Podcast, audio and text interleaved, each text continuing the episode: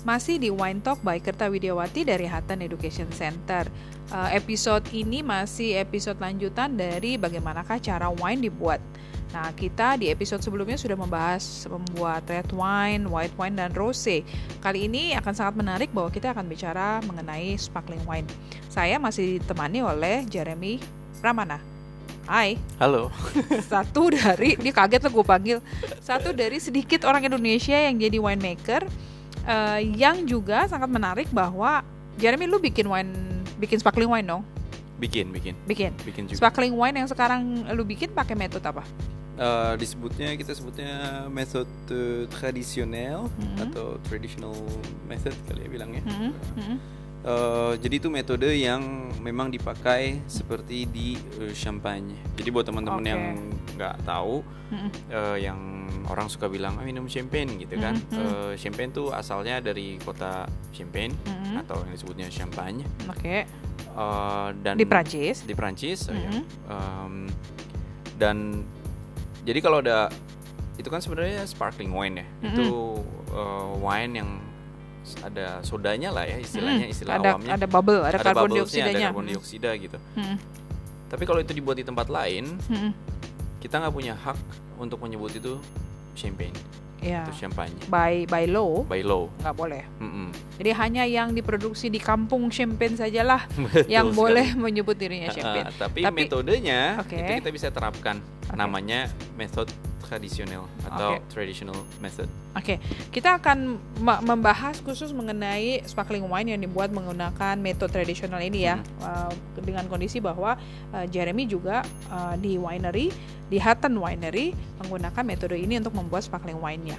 Nah, sekarang ceritain dong kalau metode tradisional. Sekarang gini, kan berarti kalau mau bikin sparkling wine harus punya base wine-nya dulu.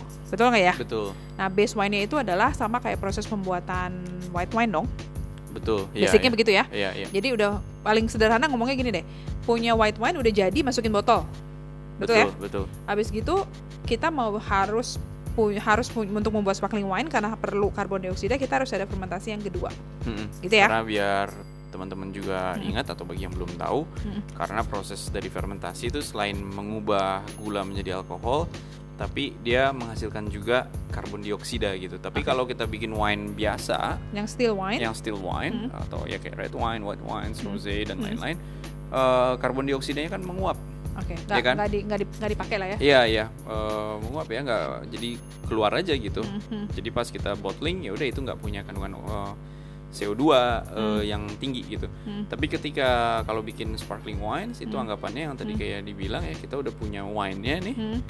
Yang kurang nih apa sekarang? Oh, CO2-nya kan. Hmm. Gimana sih bikin CO2? Berarti kita mau fermentasi lagi gitu. Tapi okay. kali ini di dalam botol hmm. supaya CO2-nya terjebak di dalam botol gak sehingga nggak ke mana-mana hmm. menghasilkan wine yang mempunyai uh, yang ada bubblesnya hmm. gitu. Jadi Tapi gampangnya kayak artinya, fermentasinya kayak dua kali ya. Oh, fermentasinya dua kali. Tapi kalau mau bikin gampang bisa dong. Kalau gue udah punya white wine, gue tembak aja karbon dioksida, gue tembak gas. Jadi bisa, juga sparkling minuman, wine kan. Minuman bersoda yang sering kita okay. minum hmm. uh, kebanyakan kayak gitu ya. Hmm. Jadi diinjek sama okay. karbon uh, dioksida. Hmm. Uh, cuman karena ini metode yang kita bicarakan hari ini nih hari hmm. ini metode hmm. tradisional hmm. seperti yang dipakai di uh, champagne champagne, hmm. champagne Ya, jadi itu metode yang lebih apa ya, lebih dalam tanda kutip ya, hmm. lebih alami, lebih lebih susah juga, hmm. lebih susah juga, Pasti tapi lah. hasilnya lebih ribet worth juga it ya. gitu loh. Iya, tapi hasilnya worth it. Okay, okay. Karena karakteristiknya kalau kita bicara uh, apa ya bubbles yang diinjek hmm. sama yang dihasilkan secara alami oleh yeast di dalam atau ragi di dalam botol uh, karakternya cukup beda gitu. Okay, Bisa dibilang bubble-nya lebih kasar kalau yang diinjek ya, kayak iyalah, minuman bersoda. Kalau ini lebih smooth, lebih creamy. Lembut, lebih kecil bubble-nya gitu-gitu ya. Uh, uh, uh. Terus tambahin flavor pula ya. Iya. Oke, okay, okay. Uh, tunggu dulu. Oh, itu udah udah nyampe udah nyampe hasil akhir ya. Iya, iya. Lompat uh, kita. dari dari punya wine, base wine, punya oh, punya wine, still wine. Uh, selalu bikinnya dari dari white ya? Boleh juga dari red. Tapi nggak terlalu common nggak terlalu common dan dari red pun uh, tapi ada juga eh, maksudnya kalau yang metode tradisional kan kita bicara yang di champagne ya uh -huh. atau yang ini tapi ada juga orang yang bikin dari red kan kayak apa lambrusco Ya, yang bahan dasarnya anggurnya merah. Anggur, anggur merah gitu. Okay, tapi ada juga. juga yang bahan dasar anggur merah, tapi uh, dia nggak di nggak diekstrak warnanya. Hmm um, cukup lama sehingga hmm. hasilnya tuh bening gitu okay. ya. Oh, mungkin mungkin sebelum kejauhan. Kalau di champagne karena kita bandingin itu ya karena hmm. metode yang dipakainya di champagne. Champagne kan uh, apa namanya by law uh, penggunaan anggurnya ada tiga jenis anggur ya. Yang hmm. by law di, diizinkan lah. Yang pertama adalah Chardonnay, kemudian Pinot Noir dan Pinot Meunier.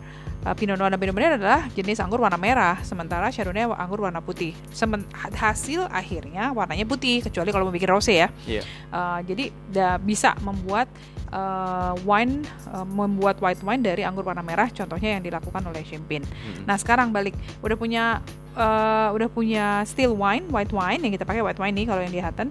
Terus berarti ada fermentasi yang kedua. Berarti Betul. kita mesti nambahin apa dong? Nah, itu yang kita tambahin kita sebutnya namanya liqueur de tirage hmm. atau uh, ya liqueur ya bahasa yeah. gampangnya hmm. ada liqueur. Itu Kalau liqueur berarti manis ya? manis okay. itu uh, uh, base nya dari wine mm-hmm. yang udah ditambahin uh, gula ya mm-hmm. sama ragi oke okay. Jadi tapi gulanya bukan gula putih kali ya. Nah, nah itu gulanya bisa secret recipe lah iya, ya. bisa macam-macam. Bisa unfermented juice bisa, bisa, bisa. segala macam lah ya. Itu bisa. jadi jadi personal atau jadi spesifik style dari brand tertentu lah untuk liquor deterg ini ya.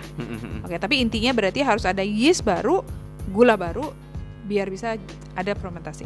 Ya kan? Setelah ditambahin ditutup botolnya. Ditutup biar Maaf, si gasnya de triage de tirage. Oke. Okay. triage oke. Okay. triage terus ditutup? Mm -hmm. di, ditutup. Mm -hmm. jadi udah ditutupnya pakai kayak tutup itu tuh. Tutup apa, apa? sih bilangnya? Tutup Cap, botol botol bir. crown, seal. Ya kayak botol crown bir seal, lah ya. Ah, ya ya, pakai botol gituan ya, pakai tutup gituan. Iya, pakai tutup. Itu gituan. cukup kuat ya buat nahan? Cukup. Cukup cukup kuat buat nahan cukup kuat buat yeah, nahan ya maksud yeah. gua kan kayak kan kayaknya tipis banget ya tutupnya gitu tapi hmm, ternyata kuat juga ya itu, oh oke okay, oke okay. uh, ya tekanannya tinggi sekali sebenarnya hmm. di di sini ya berapa jadi, sih tekanannya anggap ya jadi gini di dalam botol uh, kali ini karena dia tertutup botolnya bukan di dalam tangki yang terbuka hmm. si gasnya nggak bisa ke mana-mana uh, berarti ada penambahan alkohol hmm. hasil dari fermentasi juga ada penambahan karbon dioksida di dalamnya Betul tekanannya tuh sampai bisa berapa berapa apa bisa sih hitungannya? lebih dua kali lebih kenceng daripada tekanan ban mobil ya. Eh ya, serius? Berarti serius, berapa serius. ampere tuh? Uh, hitungannya ampere ya? Itu bukan, hitungannya uh, satuannya apa? Atmosfer. At itu ya tekanan okay. atmosfer berapa? Tekanan atmosfer ya. Uh, uh, um, sekitar 6 7 6 tujuan. Uh, okay. ATM gitu ya. Uh, uh, ATM. Sedangkan uh. ban kan sekitar 3. Oh, Jadi okay hati-hati itu kalau ini bahaya sebenarnya kalau hmm. bikin. Uh, pernah kejadian nggak? Lagi lagi second fermentation gitu lagi hmm. racking gitu? Kalau bawanya nggak hati-hati pernah ada botolnya meledak gitu. Cuman meledaknya kan hancur berkeping-keping gitu dong karena pecahan kayak bom gitu nggak sih meledaknya? Ya hancurnya kayak botol jatuh gitu kan oh, hancur tuh. iya. maksudnya yeah. pecahannya kayak gitu cuman ya dia meledak. meledak gitu. Jadi uh, lumayan. ya ke mana-mana. Lumayan cuman, bahaya ya cuman kan kita juga pakai apa ya baju pelindung ya jadi hmm. kalau kita pakai ini juga kayak ada helmnya gitu loh hmm. hmm. supaya kalau ada apa-apa mental kena muka nggak nggak kena muka nggak kena mata kena gitu ya gitu hmm. dan ada baju pelindungnya baju juga gitu yang okay. agak tebel hmm, hmm, iya iya oke oke okay. jadi berapa lama tuh proses rackingnya dicuekin si botol dilakukan fermentasi keduanya. Itu tuh berapa lama waktunya? Itu bisa lama itu tergantung lagi dari masing-masing ini ya. Hmm. uh, kita ngomongin yang di Hutton deh misalnya iya. dengan rata-rata produknya kita itu berapa lama dia uh, aging rackingnya? Um, untuk jadi dia aging di botol ya itu ya? Uh, aging di botolnya itu bisa tergantung bisa 4 sampai 9 bulan. 4 sampai 9 bulan ya. Iya iya. Uh, Dari produk tergantung produk yang mana hmm. gitu ya. Karena kalau di buat buat teman-teman ada beberapa produk di Hutton Wine yang kita lakukan uh, apa namanya menggunakan traditional method ini mulai dari di Hutton Range ada dua produk ya. Hmm. Ada Jepun, hmm. Sparkling Rose, Demisec hmm. sama Tunjung yang apa namanya Brut uh, Brut Style White. Hmm. Kemudian kalau di Two Island ada satu range yaitu uh, sparkling Chardonnay. Chardonnay. Di reserve ada lagi nih uh, reserve-nya pakai Pinot Noir Chardonnay itu Betul. juga jadi ada empat produk iya. ya uh. yang kita pakai dan agingnya berbeda-beda tergantung dari produk apa yang dibuatnya. Mm -hmm. Karena nah, bisa juga lebih hmm. lama lagi gitu. Bisa, bisa juga lebih lama lagi. Hmm. Oke. Okay. Nah, tadi kan fermentasi udah selesai. Pasti nggak terlalu lama karena jumlah gula dan kom komposisinya maksudnya satu botol 750 mili kan yeah, dalam yeah. satu botol berarti kan nggak terlalu lama juga hmm. tapi ketika proses tadi agingnya lama bisa sampai 9 bulanan bahkan bahkan lebih hmm. uh, itu berarti memang lebih ke battle aging ya battle aging apa yang terjadi di dalam botolnya pada saat itu pada saat battle aging fermentasi udah selesai hmm. ada ampas dong ada yeast ada yeah. yeast yang mati terus si yeastnya ngapain di dalam nah yeast yang mati ini kan disebut yeast nah yeast ini uh, juga dia apa ya bilangnya ber ada ada reaksi-reaksi lah hmm. gitu ya hmm. yang yang akhirnya bisa merubah atau mendevelop hmm. uh, rasa gitu. Hmm. Sebenarnya reaksi ini sebutnya um, otolisis? ini ya, otolisis ya. Hmm. Nah, otolisis ini berkontribusi terhadap uh, rasa gitu yang di hmm. yang ter um, apa bilangnya yang berkembang gitu ya yeah, yeah. dari aging ini. Hmm. Jadi nambahin flavor lah ya. Nambahin flavor, nambahin tekstur, tekstur creaminess, lebih creamy, lebih gitu, -gitu ya. ya ya ya. wangi juga lebih. Ya sebetulnya intinya kayak gini ya. Kalau gue tuh kalau ambil contoh kadang-kadang suka yang paling gampang gitu. Hmm. Yes itu kan makhluk hidup ya.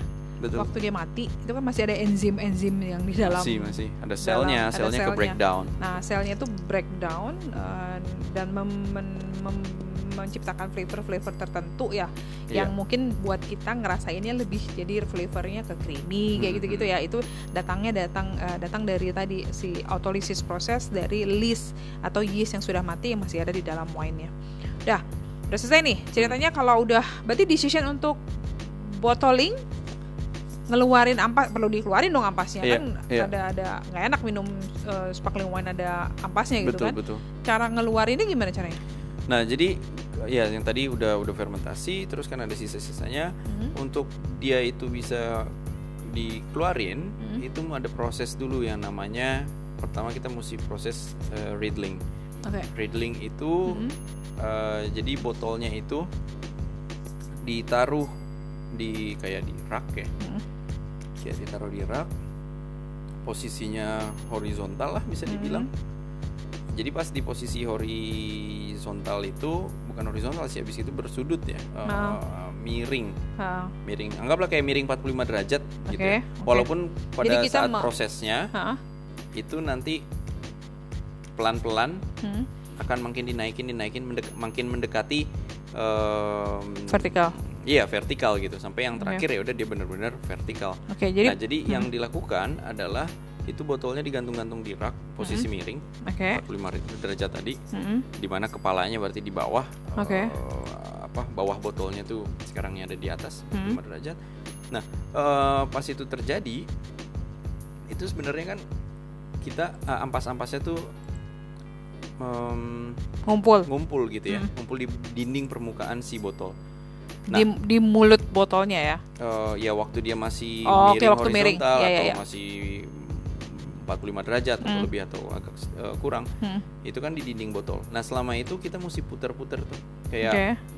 di, dijadwalin lah kayak misalnya tiap hari atau tiap itu hari berapa sekali. lama kalau riddling bisa sampai berapa lama bisa lama itu bulanan oh bisa sampai bulanan, uh, bulanan. jadi bayangin dong lu tiap hari kerjanya muter-muter malat botol gitu kan iya iya iya pakai tangan itu diputar diputar diputar dikit-dikit putar hmm. dikit-dikit jadi hmm. dia kayak mendorong si ampasnya turun pelan-pelan gitu ya. Iya. Kenapa nggak sekalian aja sih bro? Repot amat sih berminggu-minggu.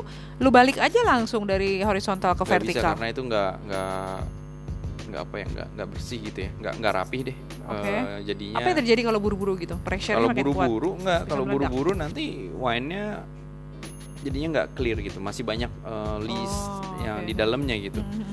jadi kalau kita puter mungkin agak susah ya bayanginnya kalau lewat apa hmm. podcast gini yeah. teman-teman bisa lihat proses riddling yeah, gitu ya yeah. di YouTube hmm. dan lain-lain itu jadi kayak pelan-pelan dindingnya kan kayak uh, bergantian hmm. gitu yang hmm. sisi mana yang jadi ada di bawah yang okay. di atas pelan -pelan karena dia muter ya. pelan-pelan ya. jadi keambil semua gitu loh okay. kayak kesapu semua hmm. nah pelan-pelan habis itu makin lama jadi vertikal posisinya hmm. ketika vertikal itu uh, berarti yang tadi ada di dinding botol lama-lama udah ngumpul turun ke mulut botol Nah, itu akhirnya akan siap untuk di disgorging atau uh, disgorging tuh jadi proses di mana di mulut botolnya udah apa uh, ampas itu udah ngumpul udah di mulut botol, mulut botol hmm. itu kita akan bekuin. Oke. Okay. Ya dibukuin mulut botol, bukan wine ya? Bukan, mulut botolnya, mulut botolnya aja. Okay. Jadi posisi terbalik hmm. itu Vertikal. dimasukin kayak di bak, isinya hmm. uh, cairan ya, hmm. cairan glikol tepatnya hmm. kalau hmm. di kita yang sangat dingin. Oke. Okay. Minus. Kayak ini nitrogen cair oh. gitu ya? Ya bisa bisa juga. Ya, okay. Kalau kalau ini kita pakai uh, glikol. Oke. Okay. Uh, di mulut botol, mulut botolnya hmm. jadi beku kan. Nah, hmm. ketika mulut betul botolnya itu beku, hmm. si itu ampasnya baru, ikutan ampas, beku juga. Ampasnya ikutan beku. Hmm. Baru ada proses namanya disgorging. Nah, hmm. disgorging sebenarnya kayak buka botol ya, kayak okay. buka botol bir gitu pakai hmm. bukaan botol, hmm. tapi posisinya juga miring uh, kebalik. Oke. Okay. Nah, uh, posisi miring ya nggak nggak nggak sampai kebalik banget sih mm -hmm. sebenarnya kayak horizontal gitu ya kayak kayak horizontal jadi uh, untuk sebetulnya dibuka, posisinya begitu tuh untuk memastikan nggak terlalu banyak keluar lah ya isinya gitu kan iya ya? kalau kalau dia vertikal dibuka itu kan takutnya bahkan dia masuk, bisa turun masuk lagi, lagi gitu nah. uh, uh, yang udah beku di atas masuk lagi ke botol hmm. tapi kalau kebalik banget pas hmm. dibuka kan keluar, keluar nih apa uh, wine-nya ya tapi ketika posisinya agak miring ya hmm. dari miring horizontal hmm. terus dibuka pelan-pelan hmm. itu dia pasti mental tuh tutupnya karena okay. kan tekanannya tinggi yeah. nah tutupnya itu mental dia hmm. akan membawa part dari ampasnya ampas tadi. itu yang sudah beku oh, okay. jadi ampas itu keluar hmm. udah beku beserta tutup botolnya mental Tapi berarti waktu mental gasnya keluar juga dong. Nah, CO2-nya keluar juga. Tapi nggak nggak seberapa karena Berarti uh, harus cepet banget. Iya ya, cepet setelah dibuka gitu. Hmm. Itu langsung masuk ke kita masukin lagi ke, ke line bottling step berikutnya. Uh, untuk di bottling gitu loh.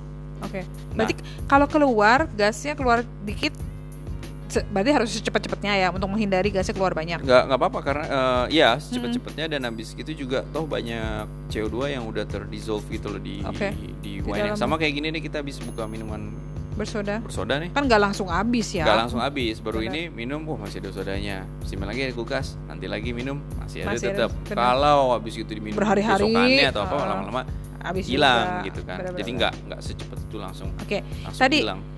gasnya keluar mendorong lah ya. Yeah. Termasuk berarti dosisnya juga berkurang. Dosis berarti ada penambahan berkurang. dosis. Nah, berarti kita mesti tambahin dulu. Jadi okay. tahap pas kita mau bottling mm -hmm. sebelum jadi abis di disgorging tadi mm -hmm. sebelum langsung di bottling maksudnya di ditutup ya atasnya. Mm -hmm. Itu uh, ada lagi ditambahin lagi uh, liquor. Okay. Nah kali ini liquor disebutnya li liquor d'expedition okay. atau uh, expedition liquor ya. Uh, ekspektasi uh, mau kayak apa rasanya gitu ya? Iya iya. Uh, nah, ini liquor ini sebenarnya hanya untuk menggantikan hmm. uh, untuk portion yang keluar portion tadi. yang udah keluar tadi gitu. Bagian yang uh, tadi kan ada yang kebuang kan iya. sedikit, yeah. hmm. itu hanya untuk menggantikan uh, itu aja. Jadi isinya sama. Isi isi apanya maksud sama? isi yang ditambahkan itu isi yang sama dengan yang ada di dalam botol sparkling wine tadi. Oh iya, habis itu nggak nggak sama persis lah ya. Oke. Okay. Uh -uh. Ditambahin bisa nambahin sesuatu ya, termasuk iya, tadi iya. ya. Bisa yang juga kata, nambahin nge-adjust lagi, misalnya apa hmm. sih yang mau kita kita adjust di situ. Termasuk uh, mungkin salah satunya yang di-adjust pada saat itu, pada saat dosage adalah meng-adjust kita mau bikin style sparkling wine kita dengan level manis yang seperti Betul. apa. Jadi Betul kadar ya? gulanya bisa di-adjust lagi gitu. Hmm. Kita mau bikin brut, kita mau bikin demi sec atau kita mau bikin yeah. sweet. Hmm. Nah, pada saat dosage itulah yang menentukan ini, ini mau ditambahin berapa banyak, hmm. apa dan segala macam. Termasuk tadi waktu kita pembahasan pertama kalau di champagne uh, waktu pada pada saat kita membahas rose, nah rose itu harus dibuat dari anggur warna merah. Uh, cuman pada saat pembuatan champagne lah atau sparkling wine lah pada saat dosage ini bisa menambahkan uh, red grape hmm. eh, red wine gitu ya red yeah. wine ke uh, produk sparkling untuk bisa mendapatkan produk yang namanya sparkling rose. Betul. Betul ya. Ditambahin di situ. Ditambahinnya di situ. Oke. Okay. Setelah ditambahin tutup. Tutup ya udah selesai selesai ya selesai perlu battle aging lagi nggak setelah itu oh habis itu tergantung dari style masing-masing ya hmm. itu bisa di battle aging lagi hmm. bisa atau ada orang yang mau langsung jual jual iya. gitu. Nah soalnya kan logikanya ada penambahan liquid tuh, hmm. ya kan di dosage itu. Hmm. Apakah penambahan liquidnya udah jadi satu dengan flavor komponen lain yang ada dalam botol, misalnya kayak gitu, itu perlu juga apa enggak? Enggak sih, enggak enggak perlu enggak terlalu signifikan. Enggak, ya? enggak terlalu signifikan, tapi tetap ada orang yang misalnya biasanya sebelum habis hmm. dari tahap terakhir itu hmm. didiemin dulu beberapa saat. Oke, okay. berarti se seperti lu bilang tadi ya, bikin sparkling wine pakai traditional method tuh ribet ya. Pertama, yeah. lu harus bikin wine-nya dulu as a hmm. base wine. Habis itu baru berproses. Nah, pada saat berproses um, waktunya lumayan lama ya. Tadi hmm. katanya uh, fermentasi fermentasi sampai dengan racking itu wine di, di second fermentationnya bisa sampai bulanan bahkan hmm. ada produk yang sampai 9 bulan lebih gitu kan untuk hmm. di racking belum riddling riddlingnya bisa dua minggu sampai sebulan gitu ya jadi iya, putar-putar tuh ya nggak uh, sebulan se hmm. biasa biasa sebulanan lebih kadang-kadang. Oke, okay, bisa riddling. Sebulan lah anggap riddling. Oke, okay, bayangin aja teman-teman kalau riddling berarti memutar pantat botolnya tadi pelan-pelan gitu ya produknya. Kalau cuma satu mau oke okay kali ya, tapi kalau bikinnya ribuan. Oh iya banyak ini ribuan. Gemper gempor juga. Iya. Selar kita bisa memuat berapa botol Barang itu nggak riddlingnya berapa bisa banyak? Banyak. dia nggak mau nyebutin dia pokoknya bilangnya banyak. Lumayan banyak lah ya. Iya, iya. Pernah kejadian tadi emergency yang meletus meletus meledak meledak pernah kejadian satu dua pernah ya? Pernah ya? lah sekali dua kali cuman belakangan ini sih belum pernah kejadian Dan lagi ya. Dan berarti ruangannya juga ya. harus ruangannya juga harus dingin ya karena kalau nggak kan pressure-nya makin kuat betul, ya. Betul betul. Ruangannya ruangan dingin. dingin. Nah harus dingin karena kalau nggak pressure-nya makin kuat. Kalau di luar negeri barangkali uh, winery-nya di bawah tanah gitu hmm. dia punya suhu dingin sendiri secara natural. Sementara kalau dia kita di daerah tropik mau nggak mau ruangan ber AC dengan isolasi yang cukup iya, kuat iya. ya untuk bisa nahan dinginnya. Oke, menarik ya teman-teman ya. Ternyata ribet banget bikin sparkling wine. Jadi kalau mau lihat keseluruhan prosesnya Hmm, kalau yang di aging 9 bulan aja dengan base wine macam-macam bisa setahun lebih baru bisa selesai ya yeah. baru bisa selesai produknya gitu. Jadi kalau menurut saya sih semakin kita mengetahui proses sebuah produk itu dibuat semakin kita mengapresiasi produknya jauh lebih baik. Betul nggak? Betul betul banget. Makanya apalagi kalau lihat gimana dari kebunnya dan lain-lain mm -hmm. petani yang bekerja di sana di yeah. bawah matahari terus prosesnya kan panjang sekali bener, nih gitu. benar. Prosesnya panjang. Jadi pas kita nikmatin wine-nya juga kita bakal lebih appreciate ya betul. Kalau... Uh, gue penasaran nih, hmm. kalau bikin red wine, white wine atau rose yang pakai tangki atau pakai hmm. barel, itu kan kita bisa lakukan cek uh, kondisi si wine-nya, kita ambil sampelnya, kita tes di lab. Hmm. Kalau bikin sparkling wine, ada proses ngecek di lab gitu apa enggak? Ada ngecek juga, buka aja botolnya. Oh jadi sacrifice gitu satu botol? Iya, satu dari sekian ribuan, ribuan botol, botol kan. buka satu. Iya, kita itu, itu kan mesti dicek terus uh, karena misalnya nih pas kita bilang tadi ya proses reading hmm, udah selesai hmm, setelah hmm. satu bulan itu mesti kita tes lagi ke keruhannya bener nggak sih dia udah, dapat atau udah dapat atau belum kalau okay. misalnya di atas standar yang ditentukan hmm. gitu ya kalau kalau bicara kekeruhan makin hmm. kecil angkanya makin yeah, bagus kalau di atas standar yang ditentukan berarti mungkin mesti didemin lagi gitu nunggu oh, dia semuanya sedimen sedimen itu turun kan hmm. atau kalau terus kita mau tasting nih uh, dari aging hmm. misalnya aging kita bilang 6, 6 bulan, bulan misalnya ha? bener gak sih setelah 6 bulan tuh udah dapetin oke okay, uh, biasa uh, kita ta uh, kita taste hmm. oh udah nih udah udah cukup atau oh ini belum mungkin harus lebih lama sebentar gitu. lagi gitu uh. dan setiap batch pasti berubah-berubah dong karena balik lagi tadi ya bisa jadi si nya lagi males gitu nggak mau gerak ada elemen tertentu gitu-gitu kan bisa setiap juga ya batch ya bisa dia bisa berubah-berubah tapi uh, biasa kan kita juga udah punya apa ya standar lah ya. standarnya ya. lah ya hmm. biasanya yang yeast apa yang dipakai dan kita okay. juga nggak pakai cuma satu yeast kadang-kadang hmm. kita pakai beberapa yeast habis hmm. itu kita jadi buat cari apa pas mau blending gitu ya okay. kita dapat flavor yang cukup hmm. interesting. Oke hmm, oke okay, hmm. okay. menarik banget ya. Ternyata bikinnya susah banget padahal kalau secara way of drinking ya minum sparkling wine itu salah satu minum minuman yang gampang gitu kan hmm. minuman pembuka minuman light dan buat buat kita tuh mudah untuk diminum banget. Susah, very easy. susah bukanya kadang-kadang. Yeah, susah buka. Susah bukanya. PR bukanya.